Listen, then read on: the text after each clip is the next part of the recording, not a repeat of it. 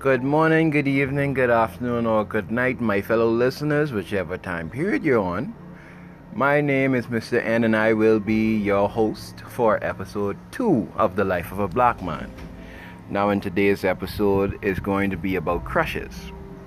And for those who don't know what a crush is, it's basically a brief but intense infatuation for someone, especially someone unattainable. So, this one I got the topic from a good friend I know, and she was interested on hearing about this topic. So, today is going to be Crush Day, I guess. So, let's get started. This is just only the introduction. After this, we'll see how things go. Welcome, welcome, welcome, welcome to this episode of The Life of a Black Man. We're aiming on something that is really, really known wherever you go, and it's crush. You know, crushes are uh, the main thing that basically helps you start a relationship, you know. Either it's based on how the person looks, how they speak, how they act and react on certain things, and that's what causes you to be attracted to this crush. Have I gotten a crush? Yes. I've gotten many crushes. From when I was small to now. Do I still have a crush? Yes, I do.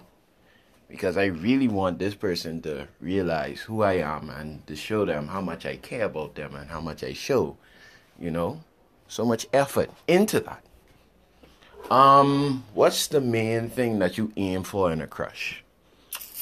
What I mainly aim for is basically their personality, how they treat themselves, hygiene and all, and basically how they would react and act around things that I do.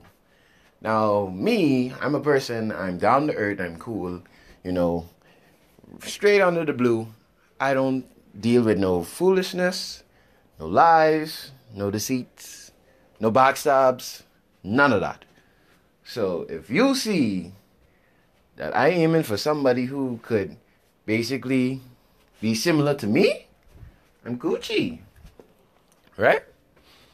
Now, there are people that don't really have that courage to aim for, oh, I want to say something to my crush, but I don't know what to do. All you gotta do is take a deep breath, walk up to the female or male, and talk to them. Be yourself. No need to hurt your head, stress out, and overthink that, oh, what would happen if I, I get rejected? What would happen if something bad happens to me? What if somebody comes and interrupt? No. You just be yourself. You approach them, you tell them how you feel, and then things go from there. Is it a problem? No because honesty is the best policy. And when you do speak to somebody, even though there's a chance that you might not get what you want, but at the same time, when you do talk to them, they notice you. They see that you're interested, you know? If things happen whereas, oh, the, your crush has somebody else, there's no need to fret. Things like that happen on a regular. You just gotta keep fighting, or just focus on yourself. And in the future, that same person that you have feelings for or you have a crush on, they might approach you.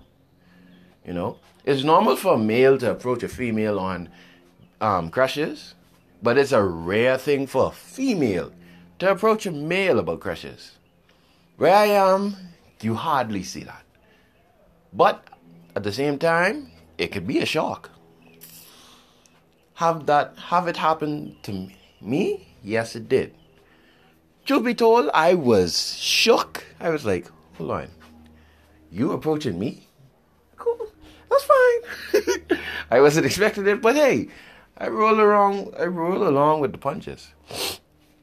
But I what I did, I tested out, and through the through that, I got in a relationship. So, hey, it all based on how you think, how you act, and how confident you are, and how serious you want that person. No need to stress, no need to fret, no need to hurt your head, no need to go ballistic, no overthinking or anything. Because you, cause you may know who that person is. Well, that's my little opinion on crushes. I hope to see you again following the next episode. Peace.